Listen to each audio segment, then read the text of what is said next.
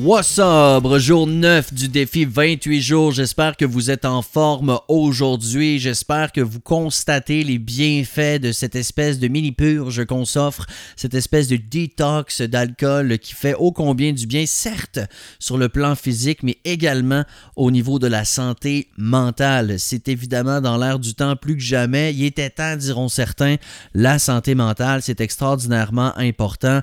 Lève la main si tu as des problèmes d'anxiété. Tu me vois pas, mais ma main élevée très très haute. Moi, je suis médicamenté pour l'anxiété depuis longtemps. Et avant d'être médicamenté, eh ben, je m'auto-médicamentais à l'alcool. Mais évidemment, l'alcool et l'anxiété, c'est comme c'est l'huile et le feu. Tu ne veux pas faire ça. Traiter ton anxiété avec de l'alcool, c'est comme euh, arroser une maison en feu avec du gaz. Tu ne fais pas ça, tu comprends?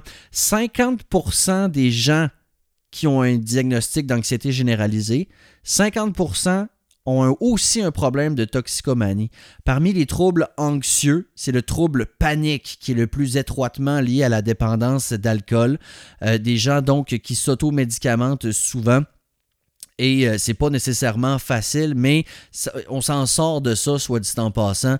Et c'est clair que si vous faites le défi hors, admettons, puis que normalement vous avez l'habitude, c'est peut-être pas votre cas, mais de, de, de, prendre un petit verre pour relaxer ou pour se calmer les nerfs, les premières fois que vous auriez le réflexe, ce sera pas nécessairement facile si ce n'est pas déjà arrivé mais sur le long terme, c'est extraordinairement bénéfique de réduire sa consommation d'alcool pour les gens qui, euh, souffrent d'anxiété, de stress ou d'angoisse en général.